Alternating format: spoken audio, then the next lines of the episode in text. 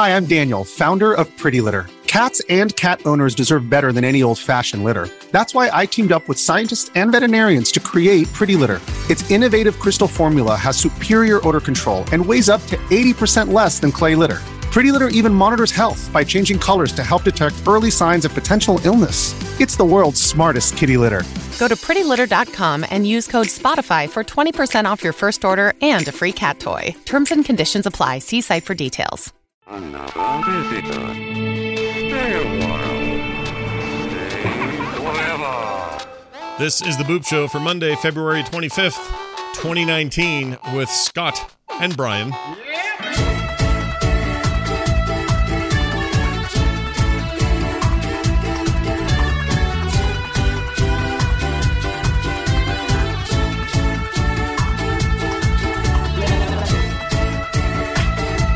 Really enjoying the music. I didn't want it to end. Hi, everybody. Welcome back to The Boop Show. There's Brian Dunaway over there. What's going on, buddy? You couldn't see me, but I was dancing. Yeah, he's just a photo today if you're watching the video version of the show, because his setup's not done and his camera's kind of jacked and he can't do it yet. So don't worry. He's just as handsome as you last saw him. That's right. I'm not terribly disfigured like some kind of Mark Hamill in a Corvette Summer. Oh gosh, too soon. No, just long enough. Just long enough. It's fine. Most people have no idea what I'm talking about. That's true. Did you guys know that Mark Hamill got horribly disfigured in a car accident in Corvette Summer, a movie none of you have seen because it's terrible? And then the very next year, he came back to Return to Jedi, and he was all like, "See this Jedi scar?" And we're all like, "Yeah, whatever, Mark. We know what happened. We watch E-Entertainment." Didn't they all blame it on? Wasn't it a little bit jacked up in Empire? I don't remember. I thought it was Empire. No? It might have been. You might have been right. I think that they got away with it is because they were like, "Oh, hey, you got in a fight with a Hoth snowman guy," right? And so he swiped him in the face, and that's why he's all jacked up. So yeah, swiped him in the face. Anyway, that's our Star Wars minute. Let's get on to what we do best here on the show, which is talk about video games. And you may have noticed over the lifespan of this show. For the more part, we spend a lot of time talking about small indie kind of games. And I think you and I are going to buckle down in that regard. It doesn't mean we won't occasionally go, oh, I picked up that brand new thing and here's what I think of it. But we're going to narrow our focus even more to these kinds of experiences because that's kind of what we do already. And so we're making it a little bit more official. Even though today Crackdown 3 is definitely on the menu. Right. The new format starts next week. Yeah. And it's not really, I mean, I don't want to freak anybody out. No. It's not a new format. No. It's just, it's us doubling down on what we're already doing. It's honestly, that's what it is. Just a little bit more focus in that direction, which is all very good. And I would like to start today with a little game called, I forgot the name of it. Rush Rover. It's called Rush Rover. And, I may have talked about this before, but I don't know what show, and if it was on this show, I don't remember doing it. But back in the day, I want to say early 2017 or something, I was given a code for this game called Rush Rover, and I didn't know much about it. Rush Rover. It was in a state of sort of early access at the time. It was on Steam, and I didn't have much to think or say about it. But at the time, I thought, all right, well, I'll give this thing a shot. It's a little rough in the early days, but I remember thinking, hey, this is a cool dual stick shooter. I'll check back in on this. And then I forgot about it, like completely spaced it, never kind of got around to it until the other day when I noticed it in my feed and a bunch of people saying nice things about it. And I went, oh, is that game still being worked on? Is it out now? And it's now officially out of early access and a playable full blown game. So I patched it up, installed it again. And sure enough, it seems to have reached much of the potential that I was excited about. Now, if you don't know this about me already, you probably, well, maybe you do know, I don't know. But a lot of people don't know that I'm super into dual stick shooters. And I have been since the first arcade I ever played Robotron in. Robotron changed my life. And then later, like Smash TV. Remember Smash TV in the arcade? Oh, I love Smash TV. And I think we talked about that one on the show. Yeah, I'm sure we have. But it's like, you know, dual stick shooters, kill a bunch of dudes, move on to the next thing, whatever. The advent of the modern take on roguelikes or, you know, rogue games that are now roguelite or roguelikes. It seems kind of the perfect combination of genres for for me. I love both of those things, and I really like how they play together. So this is like one of, I don't know, 30 games I have that are structurally kind of the same. It's, you know, take your currency, buy a bunch of cool stuff. The next fight's, you know, I'm more powerful than I was before, so I won't die as soon. That whole rigmarole is there. But that whole game mechanic. Exactly. What I like about this is actually plays really well with a controller or with a mouse and keyboard. You can kind of, you know, whatever your cheese is. I prefer controllers for this stuff, but you know, I could easily see playing this with a keyboard and mouse. It's got good aim and all that stuff. They polished it up real good. They made it harder than I remember. This is definitely more difficult than when I played it in early access. Not a bad thing though. It's just more of a challenge, and it's kind of more what I wanted anyway, because I was kind of having an easy time with the first run when I first played it. But lots of random levels, you know, boss fights, weird weapons to pick up as you go. You can also apply these like points as you go to your character that give you special abilities and different kinds of, you know, focus on health or on damage or that sort of thing. And probably the number one big standout about the game, as people watching it on the stream right now are probably noticing, excuse me, is that it is very stylistically very 8-bit looking, but they are clearly doing things here that you couldn't do with an 8. You couldn't do this on a NES. Like there's stuff, there's a lot of enemies on screen. An NES trying to do this would have had a lot of flashing and weird sprite problems and all of that. So it's just a good reminder that one of the things I love about our modern gaming time is that people can make things aesthetically a lot like they used to look, but under the hood, there's so much more power and so much more happening that it ends up looking way better than we probably give it credit for. I mean, there's no way you could run this on an old 8-bit console. Right. And I'm watching it now, and it reminds me of another game that me and you played that was a co-op. What was it? It wasn't that long ago, and it was. It looked very similar to this. We must have been really memorable. What was it? I can't remember. No way! I think I used to give me a code for it. Oh, what was it? But what is Rush Rover? What is that like a play on the Red Rover? Send no, send as far as I know, well, send Neil Peart over. As far as I know, no. But you're a rover. You're like a robot guy. So you're like roving the land. Yes, kind of. And you can rush. Rover. You can rush. You have an ability to like jump forward real fast, and you can upgrade that ability later to have that happen more regularly. So you're not, you know, feeling like you're slow or whatever. So it's a good movement deal. Like the guy on the screen's doing it right now. You can choose what levels you do next. You have a little map. It tells you kind of where you're headed. When you go into that room, you got to clear all the enemies before you can get out of there. And when you do, it usually leaves a couple of chests. Those chests often have weapon upgrades, that kind of stuff in it. I mean, I'm not saying anything too revolutionary here, but I think what sets it apart is the visuals, I think, are really cool. But more than that, it just feels good. Like there's a really good, smooth, consistent, sort of zen-like quality to the gameplay, which is what I come to these games for anyway. And I think it has it in droves. So if you like things like Geometry Wars or those other games we mentioned earlier or any other dual stick shooters out there, I think people will like this. It's a pretty rad deal, and I want to say it's like one or two people that made it. And I like supporting small developers. This thing's like, what, $15? I'm trying to find it on Steam. It is actually only $5, Scott. $5. You're way overselling this. Yeah. It's $5. Pick it up today. Is it on sale? That's not a deal or nothing. No, it's not. That's just the price. Well, that's pretty good. You're like a game show guy today. Have you noticed that in your voice? You're going, that's just the price. Get on over there for $5. You can't stop it. I just subscribed to the Game Show Network, and I've been watching it all weekend. I can't stop. All right. Well, now at least we know that it's a, you know, plus it's really hard to hear myself because I don't have my right equipment, so I don't have any of the side tone. Oh, so you're not even hearing yourself at all, really? Now, are you? Yeah. So I feel like everything is super dead, and in my echoey office, and so it's really throwing my game. So I'm kind of like overcompensating by doing my talk show host voice. I see. Well, then why don't you use that voice and tell me about Strange Brigade, where it is, what it is, and why it's good. Is it good?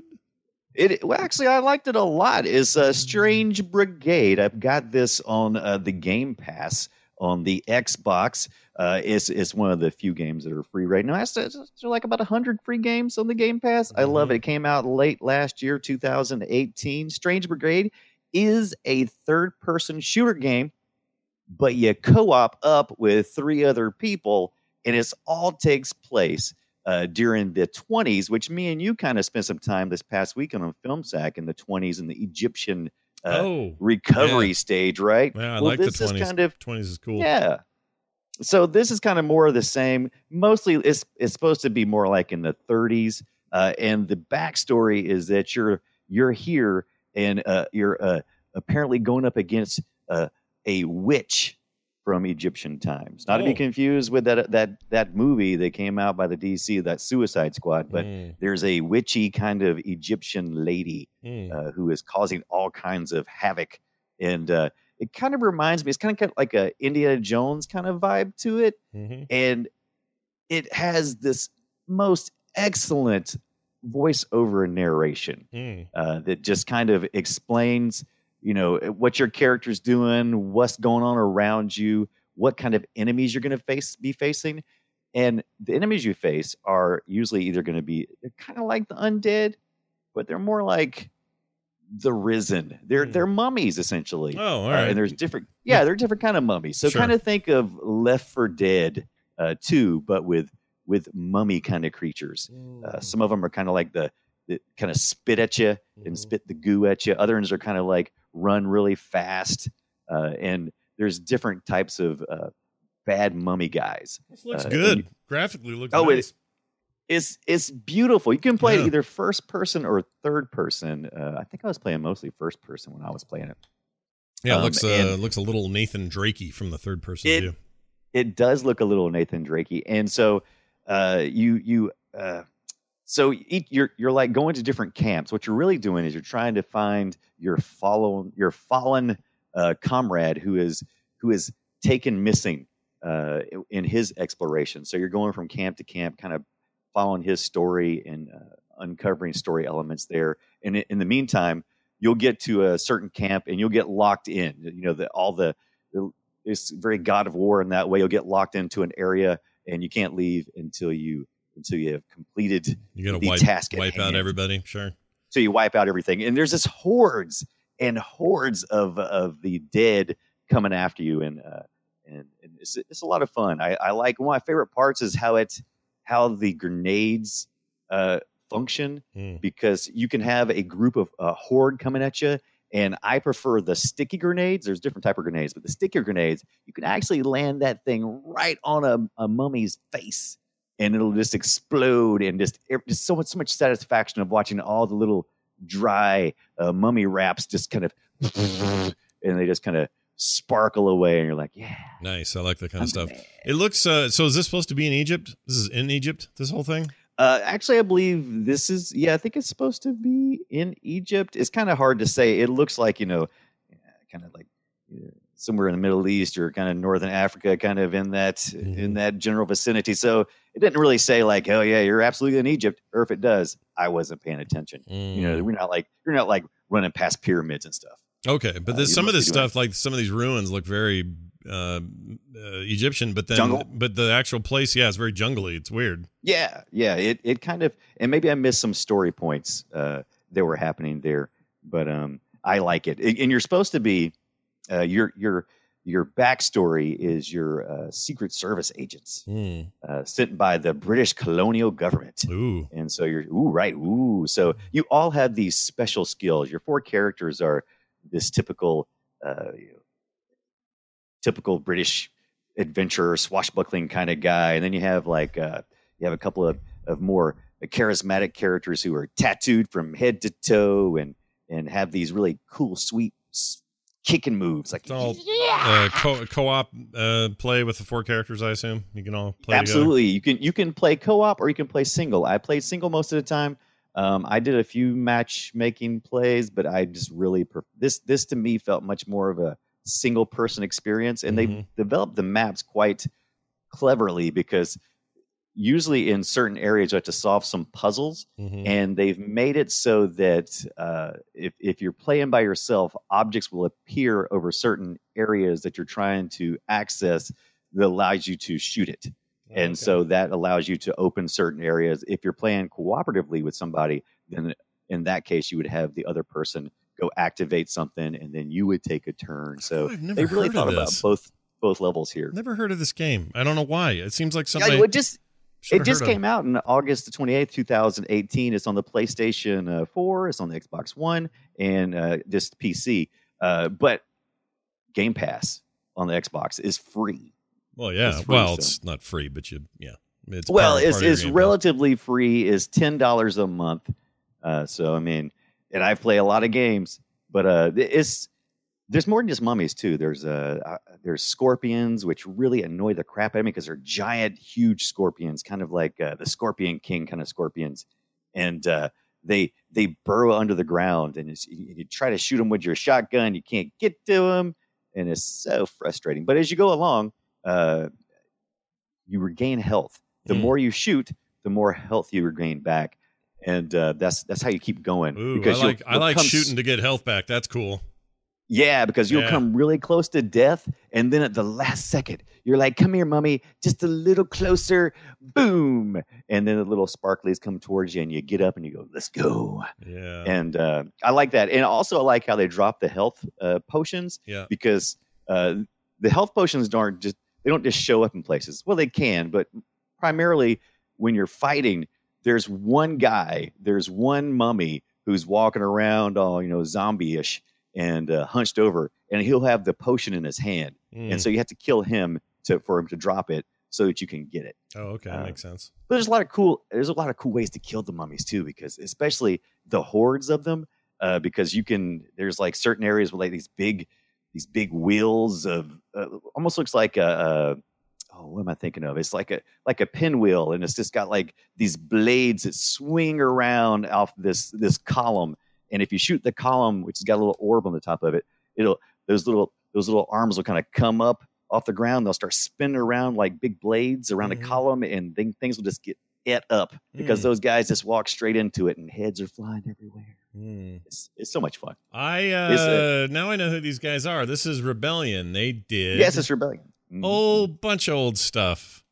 They've been around for a while. For example, if you like the Sniper Elites. Yeah, like this. They did that Battlezone refit. I don't know, but they do the Sniper Elite games. They do what else? They did the Battlefront, Star Wars Battlefront Elite Squadrone back in the day, back in 2009. They did an expansion to Call of Duty World at War for the Final Fronts expansion.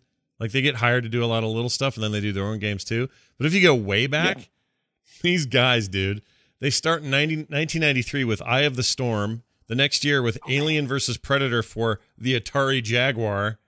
Me. Just Checkered Flag for the Atari Jaguar. And then they spent...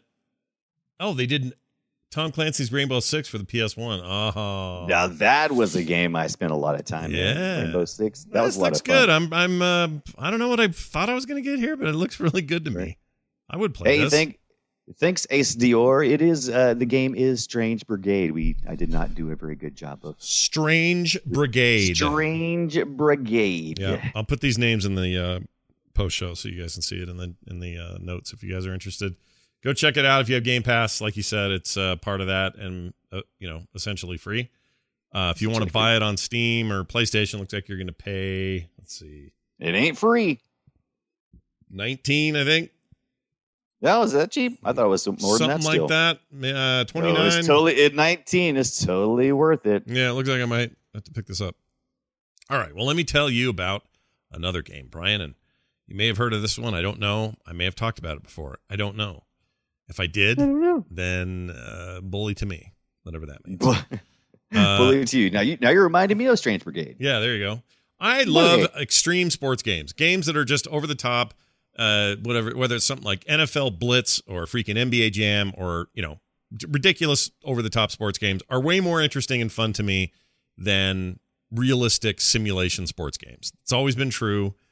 The stuff from Madden and NHL and FIFA and all that those stopped being interesting to me right around the time NHL 94 came out, because at least then they were still dealing with sprites, and it was still kind of goofy, and you had to park your brain at the door, and it was still, you know, it was hockey, and it had elements of simulation, but for the most part, you're just playing a hockey video game.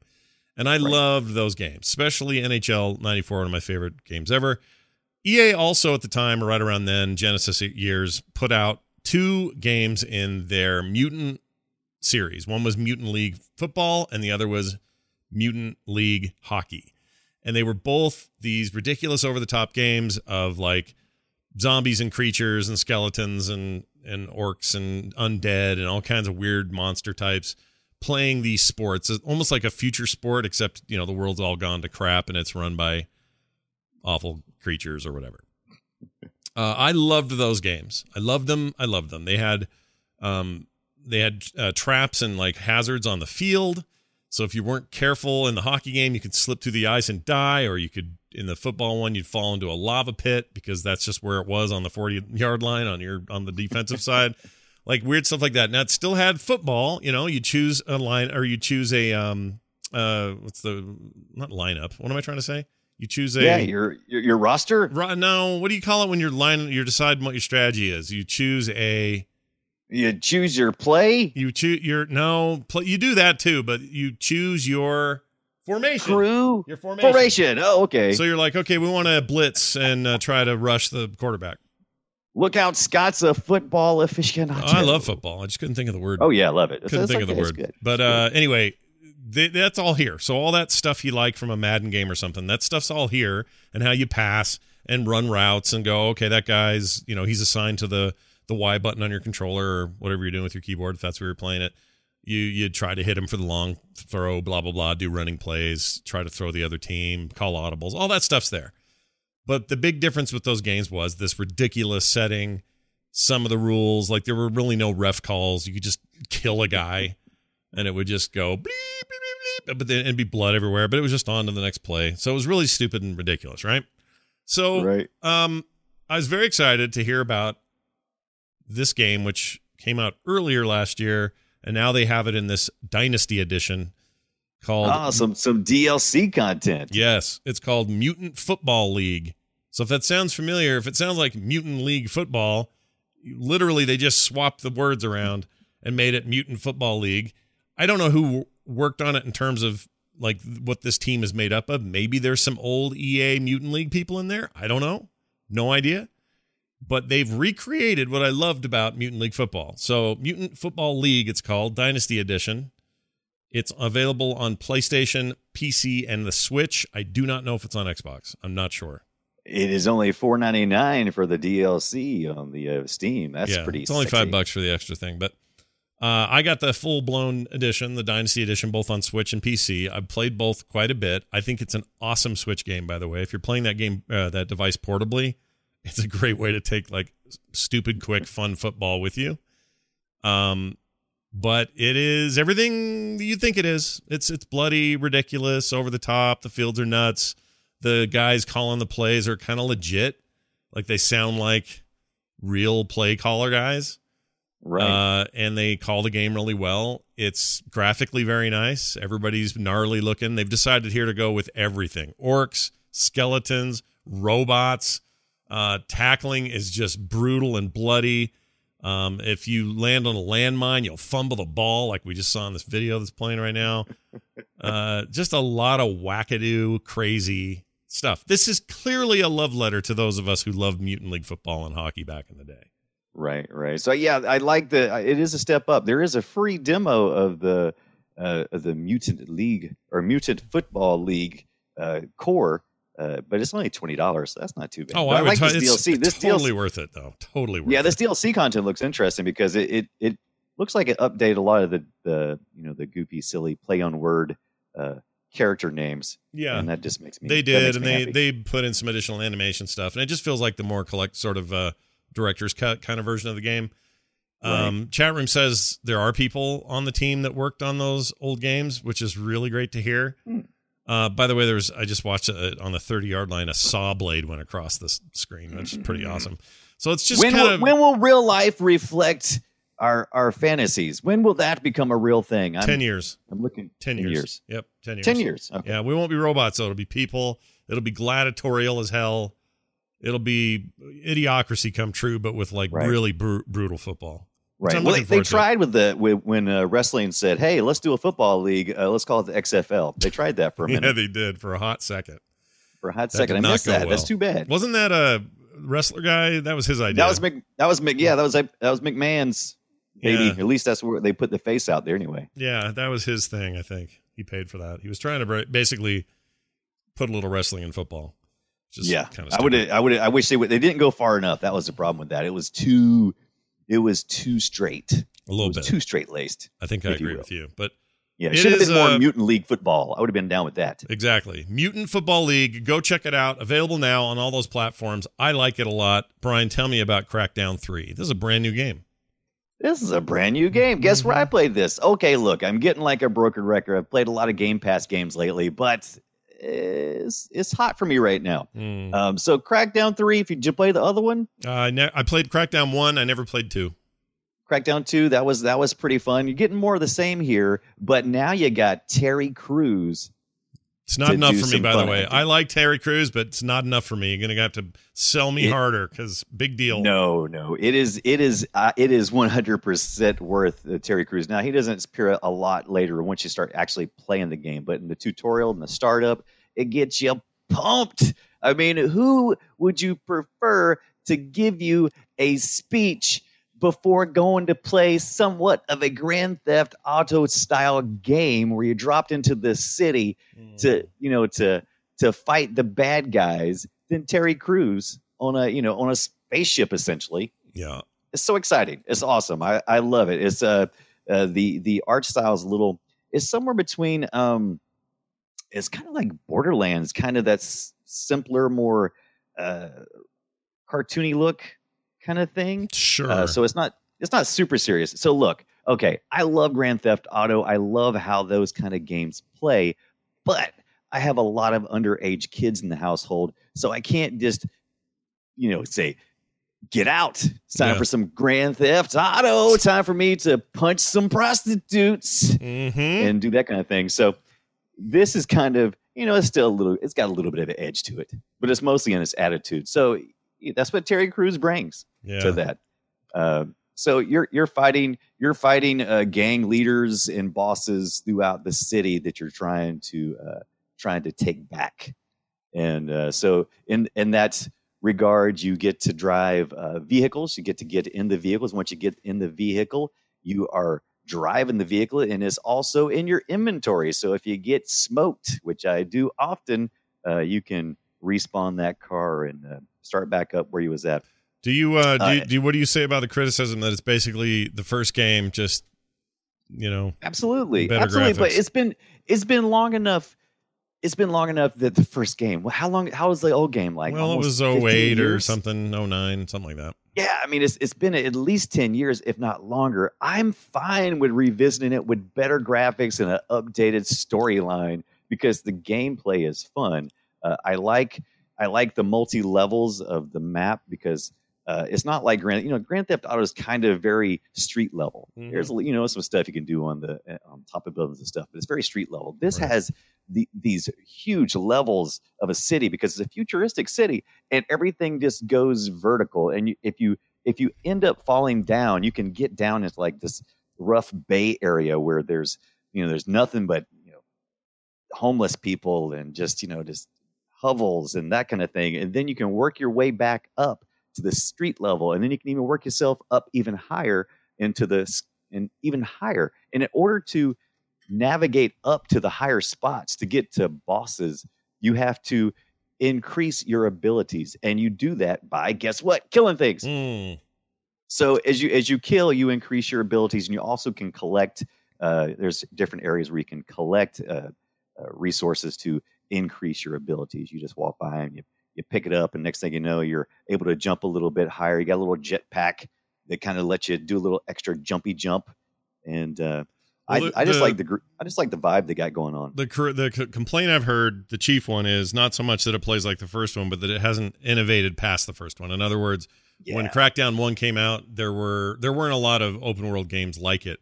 But in a world of, you know, what's those? I can't think of the name of the ones that are all purple. Games. What are they called? They were like Grand Theft. Originally, they were kind of like Grand Theft Auto ripoffs, and then it just got crazier. Right. Can't think of the name of it.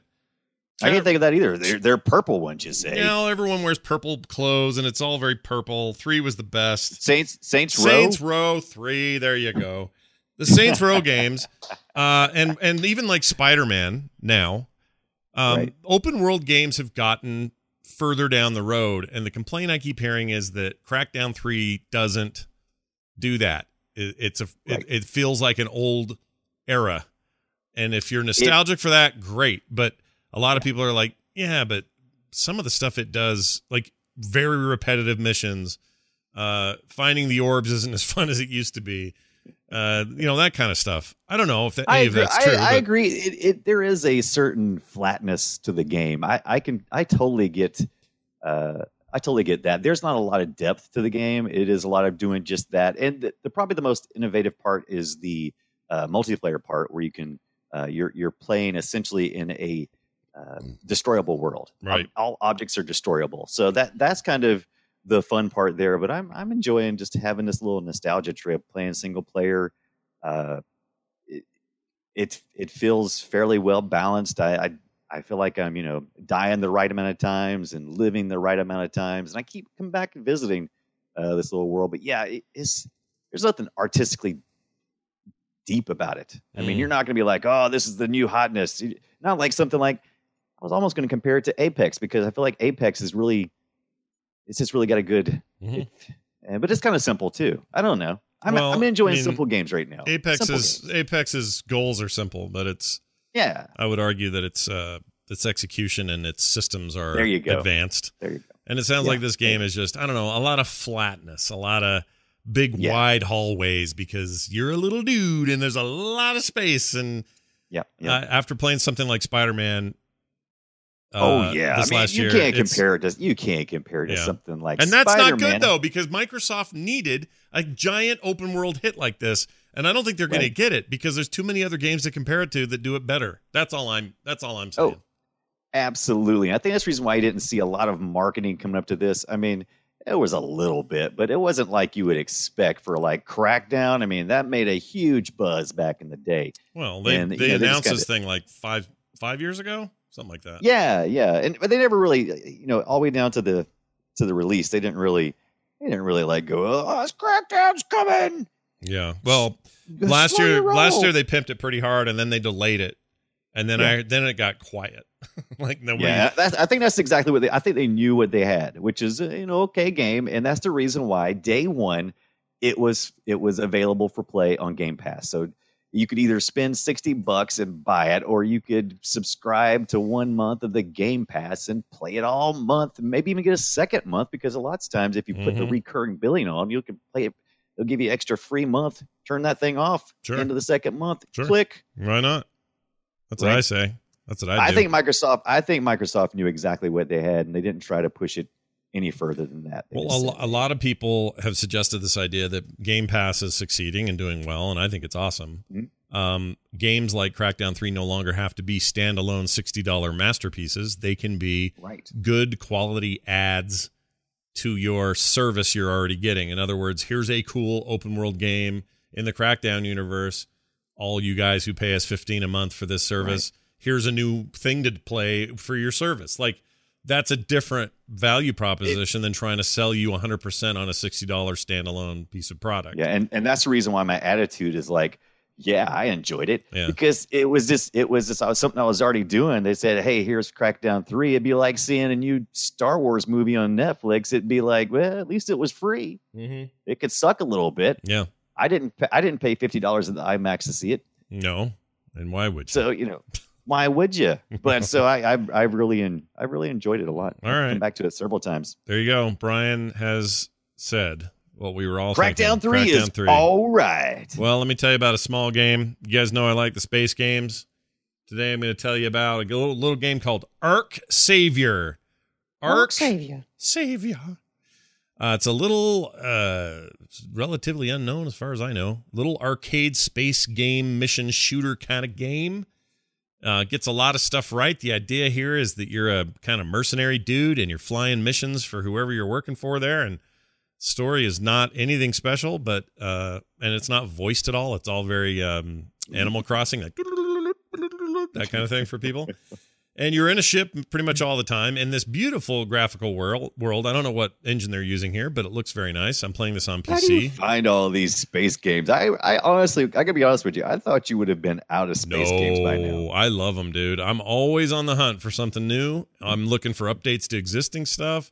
Like just today, there was a big update for X4, and I loved the X series, and 4 is new and buggy as hell. And so every time they do an update, I'm like, oh, sweet. They probably fixed a bunch of stuff. They added Steam Workshop support. So I'm always poking around, and whether it's new or old, I love my space games. And this is one of those, and it's very arcadey. The controls are basically first-person shooter controls. So you don't need to be good at flying a ship. You just need to be good at FPSs. And even then, you don't have to be that good. It's just kind of a, it's very accessible is what I'm trying to say. You go into these missions. What was the name of that? What was the name of that fighter jet game you used to play that was kind of like this? Oh, that's what it looks like to me, except in space. The Namco game. Yeah. Freaking, what are those called, you guys? They just came out with a new one. Not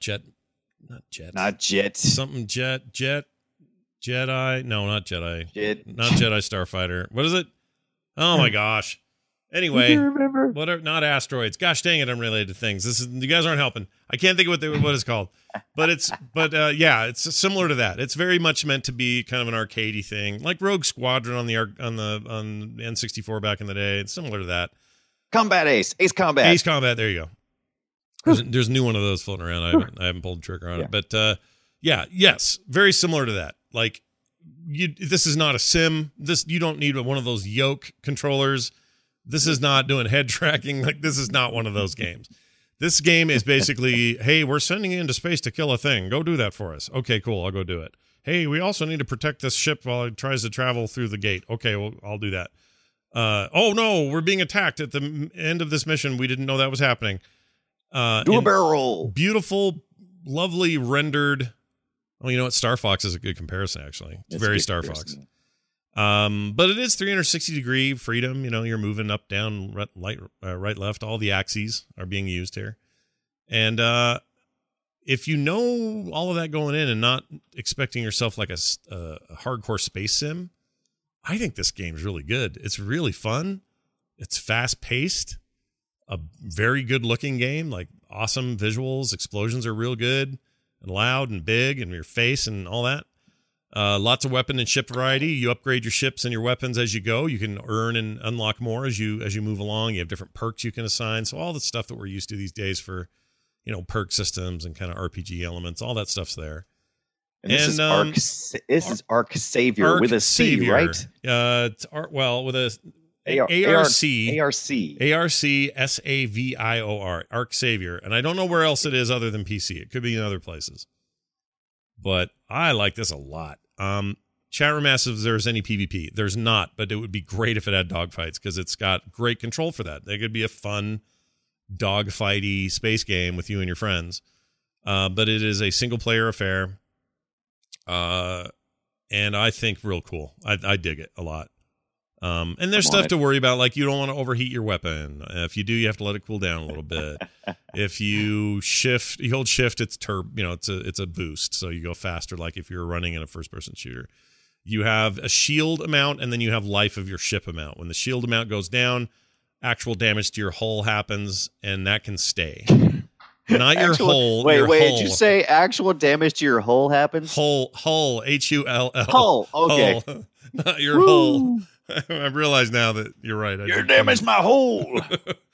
But you do these series of missions. They get a little more difficult as you go. They're not a walk in the park. I found some of them to be quite challenging, but in a good way. And there's a bunch of ships to unlock, and I like it.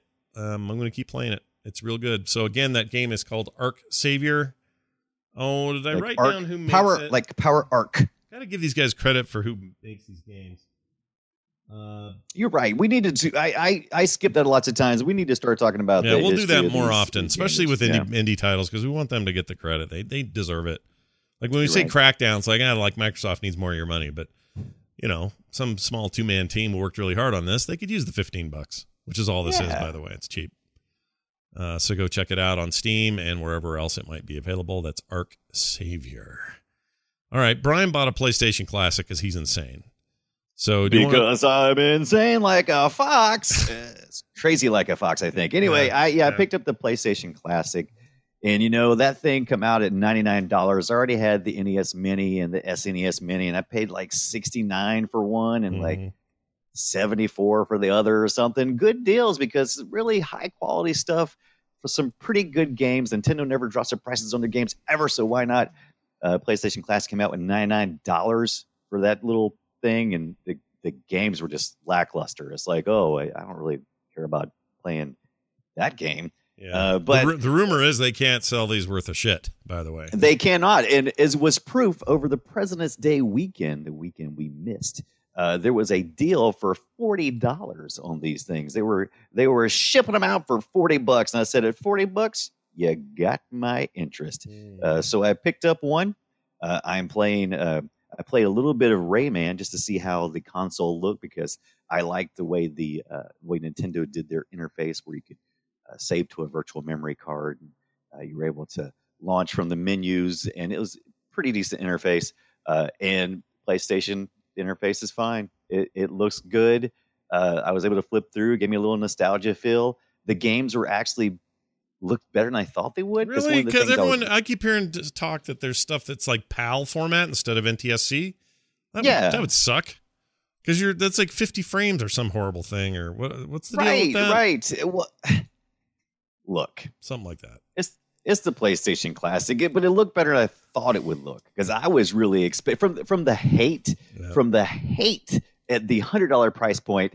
I was expecting an absolute disaster on my screen, and while it was not, it's not fantastic. It was certainly a lot better than I've purchased those little retro arcade games in consoles over the years, and I've seen a lot of crap, and at least this is it's okay crap.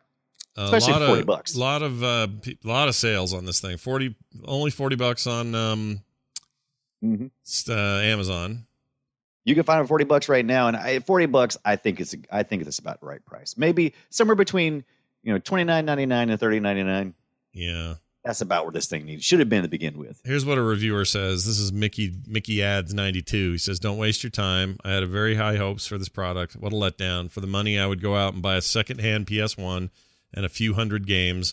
The frame rate is horrible, and most of the games and the selection is a letdown." This guy's dumb, though. He says, doesn't play PlayStation discs. Didn't mention in the product description, but this won't play your old games on disc. Only the preloaded ones. Well, Dirk. That guy deserves what he got. He should have known better, buddy. I can kind of see if you were not into Nintendo at all, you probably totally ignored all the mini stuff. And Nintendo marketed it correctly, because when they first started talking about it, they called it the NES Mini, and PlayStation calls it the Classic. So that could imply that there's nothing different about it other than, it's just a new package. So I could kind of see where, but shame on him for not doing at least a minute's worth of research. Do a little bit of research, yeah. And also, just a minute worth of research. And these are people that paid the full $99, which nobody's selling it for now because they can't move them. Right. Also, I hear the hardware in them is kind of junky and not great, so you can't do good emulation with it. No, it's not. Here's what I would do. This is my own personal opinion. If you must play the jittery mess that were PlayStation 1 games, that whole era from Saturn, PlayStation 1, whoever else, if you must do it, okay? Right. Just emulate that. Just get it on your PC and emulate that stuff. All right, that's fine. I get it. You have some nostalgia. You're going to play Battle Arena Toshinden for 30 seconds and wish you were dead. It's not good. Yeah.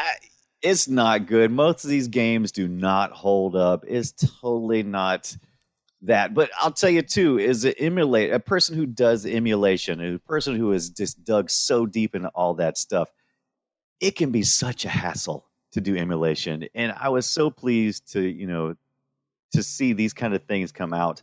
I wish Sony had done a better job. Yeah, because really Nintendo killed it with both of theirs. They're great. Yeah, it did great. It's a very complete package. Sony just kind of like said, we want some of that money.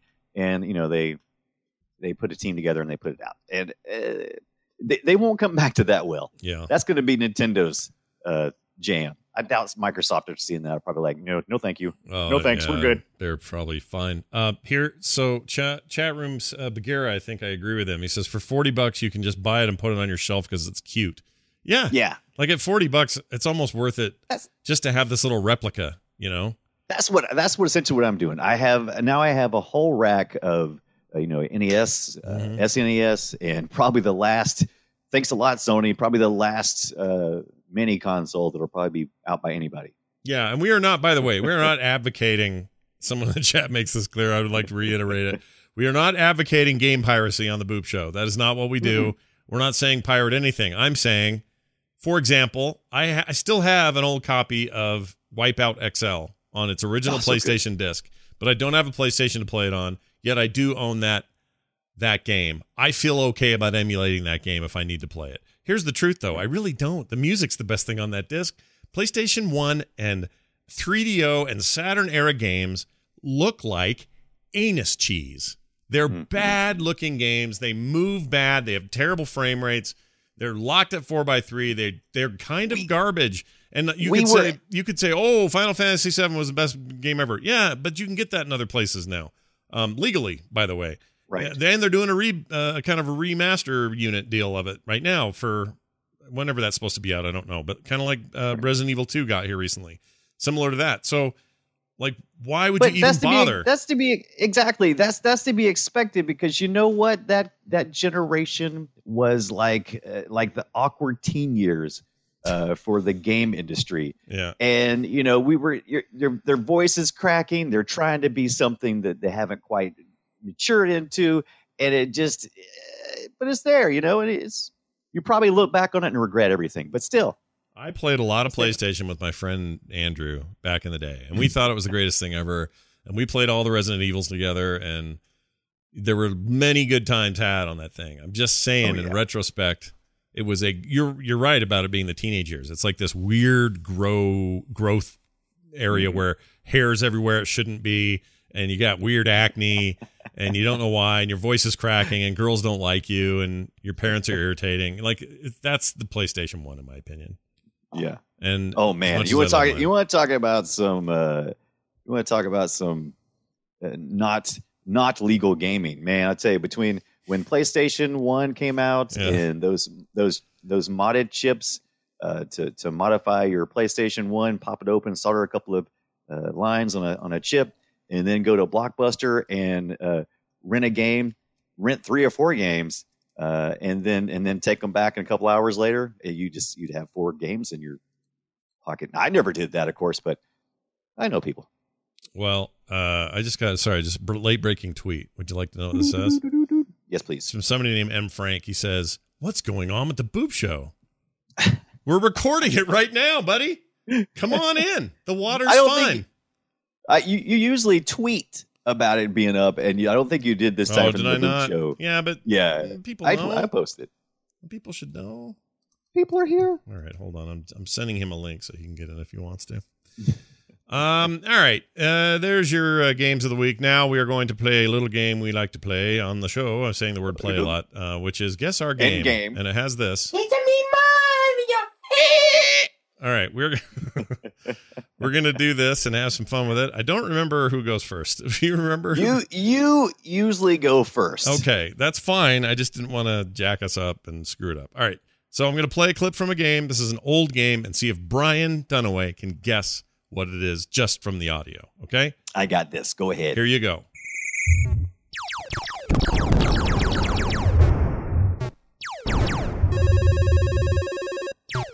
Hello? Who is this? Any ideas? That did sound like a phone. Is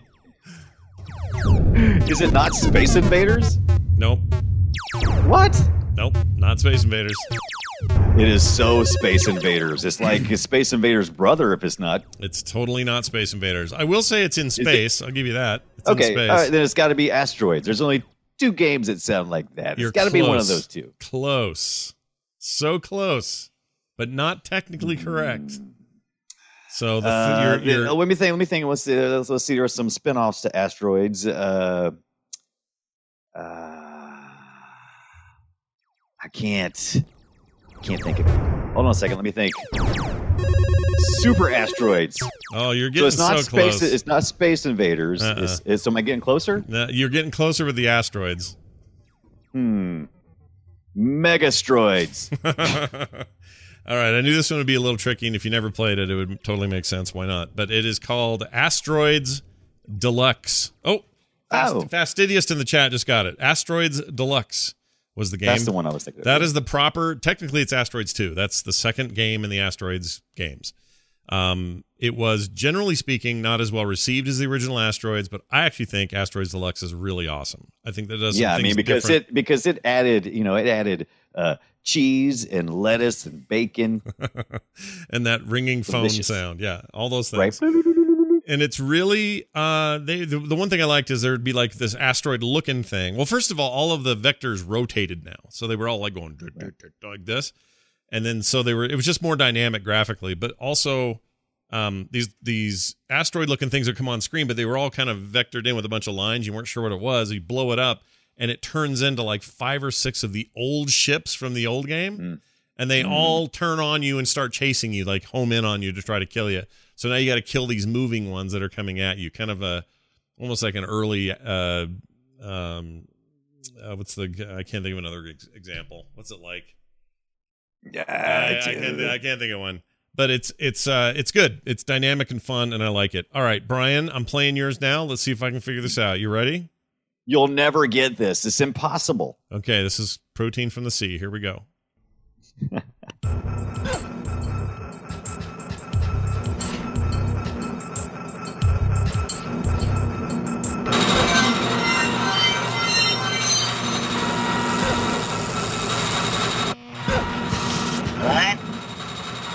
Oh, I know it. That's the giveaway. It's the giveaway.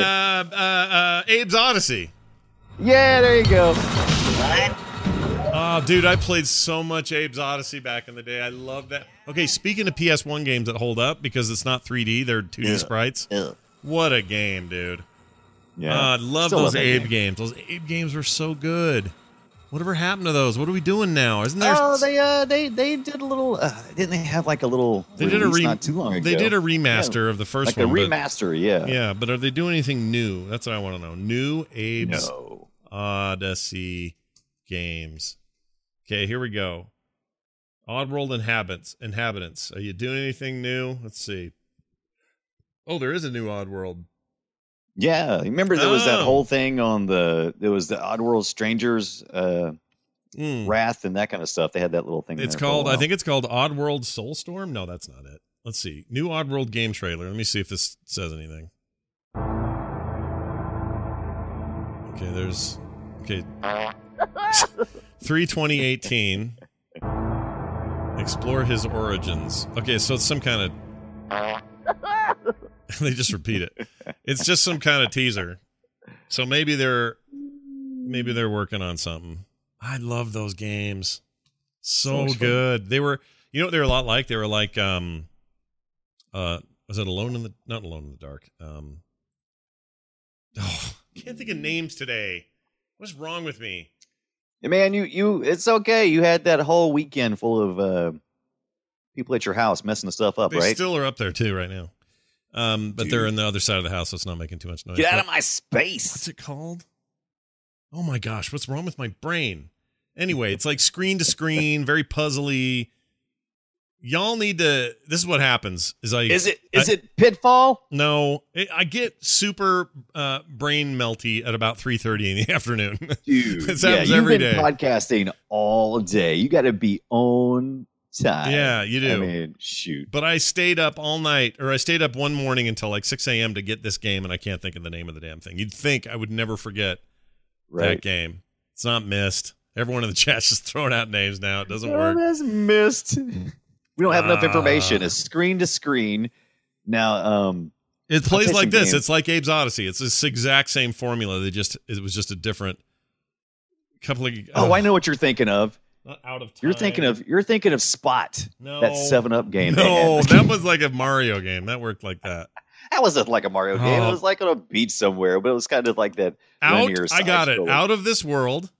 Ah, Out of This World. And the other game was a follow-up with some of the same people called. Oh, it's a Flashback. That's it. Flashback. I played Flashback until my eyes freaking bled. It's my favorite Genesis game. Maybe of the entire run of the Genesis, now that I think about it. That and NHL 94 were my favorites. Oh, there were a bunch of games I liked, but that was right up there. Well, you know what's funny? Even back then, I had tastes like this. Like I would get really into the games that were not the big giant sellers. Like, right. Do you remember a game called, in fact, we've talked about it on the show because I played it before. I think it was our game before, but it was called Subterranea. Do you remember this game at all? Mm-hmm. I love that game. No one's heard of that. Except us. Yep. That's it. It's like this weird cave diving, strange frick floating ship thing that's like nothing else. And it was like nobody knew who made it. Nobody knew much about it. None of my friends knew what it was, but right. I loved it. Yeah.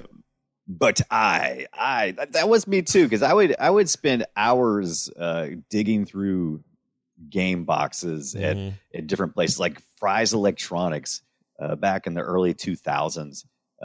Box games were all the that's all you could get. That's back when Fry's wasn't a crack house full of like dead people.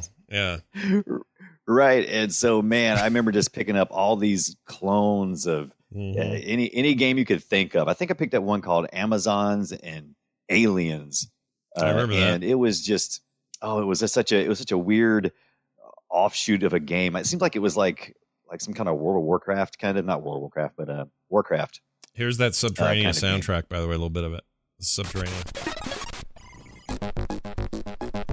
Dude, that is so cool.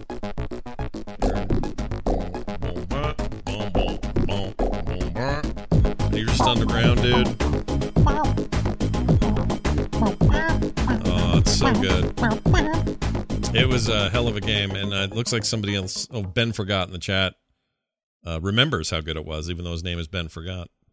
Jeez. All right, well, there's that. Well done, everybody. That was a good time. That's fun. That's nice little walk through Memory Town. Memory Town. I don't know what Memory Town is. I don't live there, though. I can tell you that. All right. It's across the street from Lazy Town. There you go. Oh, that's up with that weird girl and that strange dude. Remember that? Yeah, he just passed away this past year. Yeah. Yeah, he was weird. That guy, the chin and everything. Well, I mean, I don't think he was weird, but the whole premise was very creepy visually. I think so too, because the girl was kind of set up to be a little, I don't know, I felt like that show was for weird Canadian pedophiles or something. I couldn't tell. So John Krafalisi, is that what you're saying? Is totally into that show? Wait, is he? Oh, yeah, dude. He's Canadian too, also, isn't he? Yeah, he was Canadian. And plus, he's had his issues, yeah. Yeah, he has a little Me Too moment not too long ago. There was something about it that was just weird. I can't put my finger on it. I couldn't watch it because of it. It just weirded me out. I don't know what it was. Right. Anyway, the puppets are also weird. I didn't like the puppets on there. Hey, look at this. We got a call. You want to hear a call from a listener? Oh, we have a call? Give me the calls. Yeah, these we're getting voicemails now. You can call us at 801-471-0462. That is 801-471-0462. Write it down and we'll play it on the show if you want to call us. This is a call. This sounds, I mean, they've obviously roboted up some text. You guys, it's okay if you use your real voice. I don't know. I got one of these on Skim too. I don't know if they're just dicking with me or what the deal is, but anyway. Well, we never make fun of anybody's voice. I don't think we've ever made fun of somebody. No, me besides either. Ourselves. We make fun of each other all the time. Yeah, it's really weird. Not callers. So here it is. Let's see what happens. Hey, Brian and Scott. This is James, and I have a big question for you. If you had to pick the best indie game you have ever played, what would it be? I know this will be hard, so if it helps, how about in the last 5 years or so? Thanks, and looking forward to hearing from you. James from Canada. Yeah, that's a really unsettling voice, isn't it? It is. I'm here for her. It's like a Swedish chef a little bit.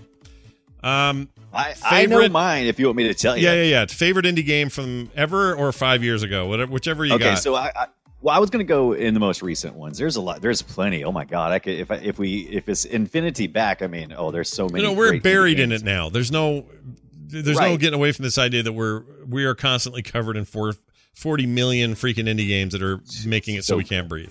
So now the game that I rank this game really high because not because necessarily that I this is the greatest game ever. It kept me hooked. I played this game from beginning to end in one sitting. That rarely happens for me.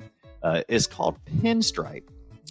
It's a kind of a puzzle game, and it's on all the platforms. You can, well, not the consoles, but it's on Windows, Mac, Linux, that kind of stuff. Mm-hmm. And this little small indie developer, Thomas Brush, who's working on a new one, and I kickstarted this one. It's called Coma. Might be more to it than that, but there's definitely the word Coma in it, and I'm waiting for that to come out. But Pinstripe, it was this really just atmospheric, fantastic music just going on, this idea that you have this evil spirit that is against you. The entire puzzle story that you're going through is it's such a great experience. Oh yeah, I remember you talking about this. Look at that game. That's cool looking. Love it. It's so good. Yeah. Once Upon a Coma is his new game, and this guy's in South Carolina, so just right up the road. You should go visit him. Mm. That wouldn't creep him out at all. No. Hey, I do a podcast. How you doing? Yeah, do it. Coming in. You'd love it. Coming in. Save me a seat. I'll be here for dinner. That looks like a fun game. I would play that. That's very indie. You should totally play that. And chat room says it's a very Dunaway game. I agree. Oh, totally. Yeah, totally. That's right up your butt. As the kids say. Straight up your butt. Yeah, straight up your butt. For me, this is so hard. It's tough one. I tend to lean toward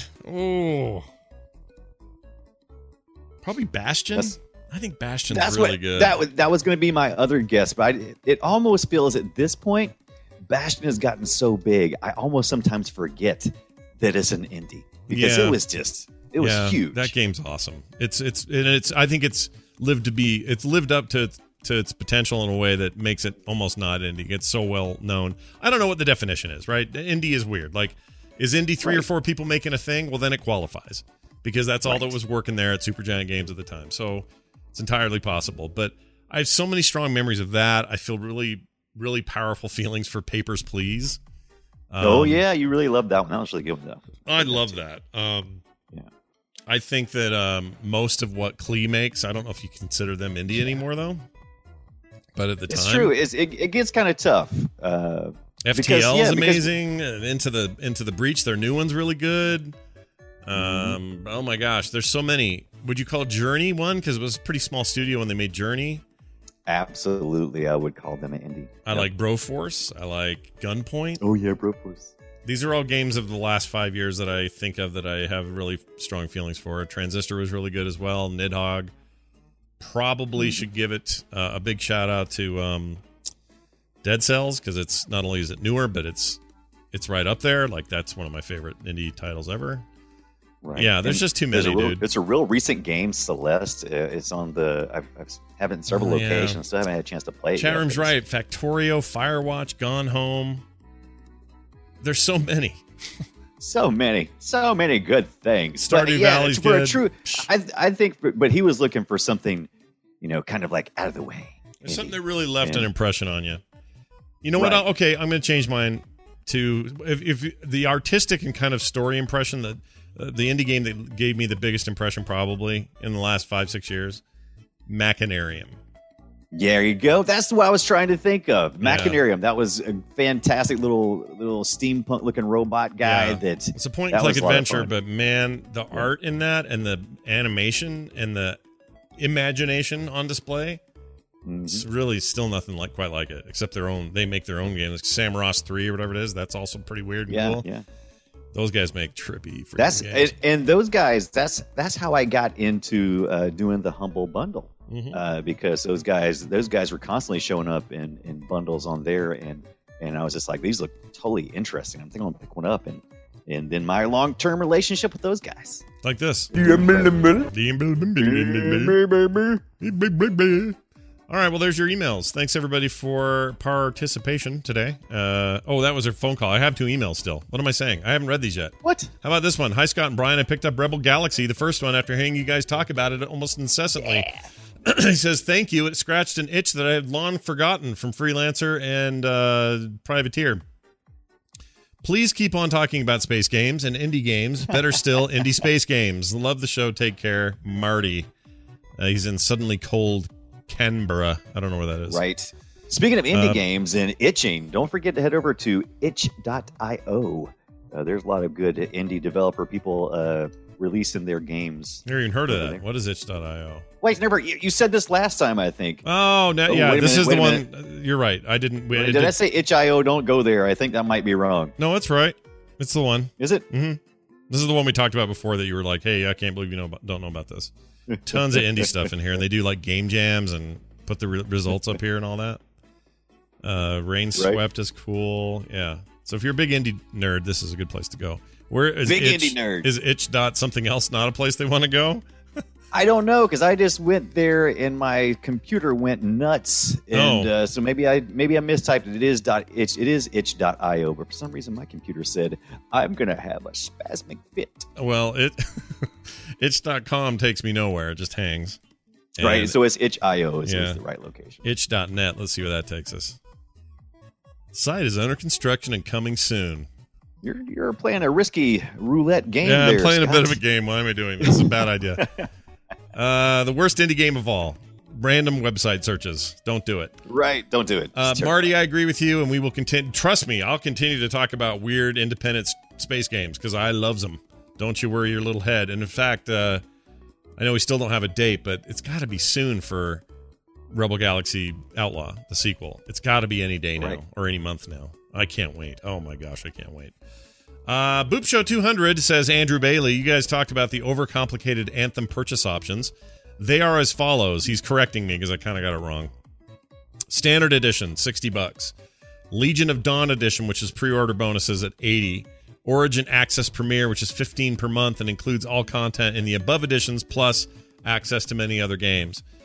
He says, I'm personally skeptical of Anthem's launch, so I opted for their Origin Access Premier.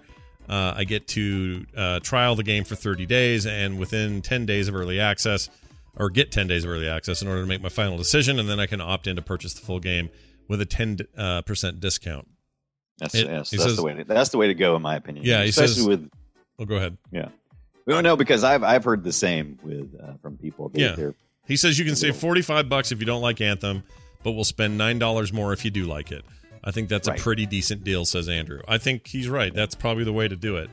I ended up liking this Premiere service so much that I'm going to stay around for a while. Oh, really? So you are subscribed to it? I'm going to... For now. I'm thinking about doing it too, but right now I'm pretty heavy loaded on all these services. I've got Game Pass and Xbox Live, and I've got... Yeah, it's going to start adding up, dude, because I don't have any... It is. I don't have anything other than PlayStation Plus that I pay for. I have PlayStation Plus. I'm not doing their game service. I've thought about it, and I'm also doing the Humble Bundle, and I'm gonna have to slow down the services, man. Yeah, slow down on the Humble Butthole. Oh, also, what was the other one? The Switch one I do, $4 for that a month. Yeah, see, I don't do that one because I'm just not interested in them. Then you haven't played Tetris 99. It's so good, dude. It's so good. But that's one game for a monthly service.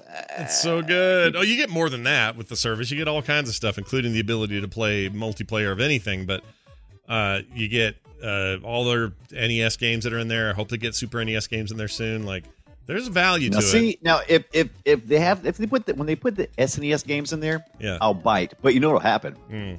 It'll be $10 a month. They better not do that. If they do that, I'll be pissed. That would be bad.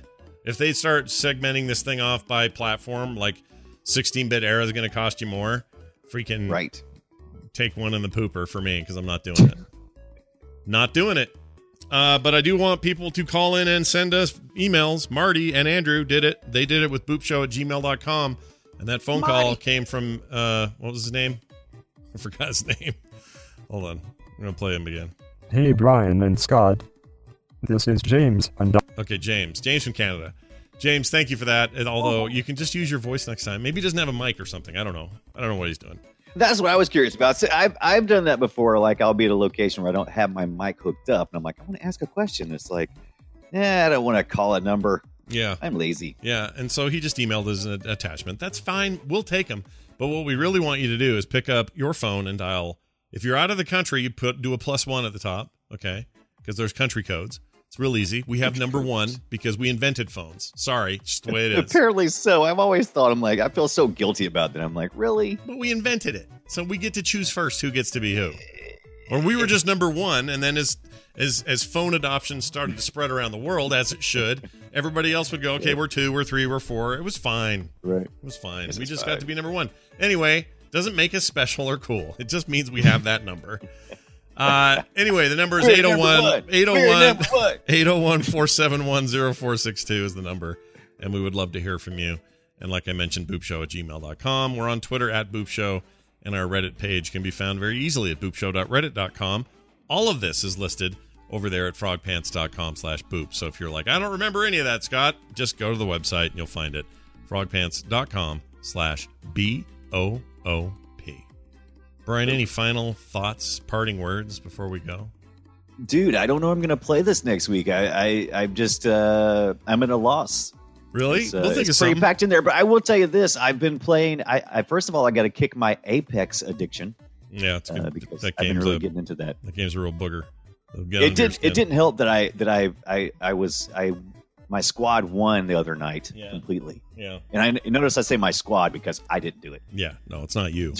Zero kills. I was a medic. I saved the good guy. You saved lives. Yeah. I saved the good players. Every time they would die, I'm like, get up. I'm going to die if you don't get up. What's Healer Robot Lady's name? I forget her name. Frida. Francisco. Frida. Loretta. Frida. Sanchez. She's not a robot, though. The medic is not a robot. Well, she carries a robot with her, though. She's got her own robot friend. Yeah. What's her name? I play her almost exclusively, and I can't even remember her name. Lifeline. It's Lifeline. Lifeline. Yeah. Laugh line. Laugh lines. Love line. You call in and ask sex questions. Welcome to Lifeline. Have you fallen down and can't get up? Let me know, and I'll put my robot on you. All right. What? Tandagosa asked, stream some things. I do like to stream some things. Tandagosa, going to do more of that. Yeah, I stopped posting my stuff on YouTube. I'm done with them. Well, I'm done. F those chuckleheads. They're hard to work with. I'll tell you what. All right. Well done, everybody. Thanks for being here. You can catch this episode on YouTube, though, if you go to frogpants.com. Screw them. Don't put us on YouTube's. It's there already. Too late. Damn it. Thank you all for joining us. We'll be back next time with more. Between now and then, have a great week. We'll see you then.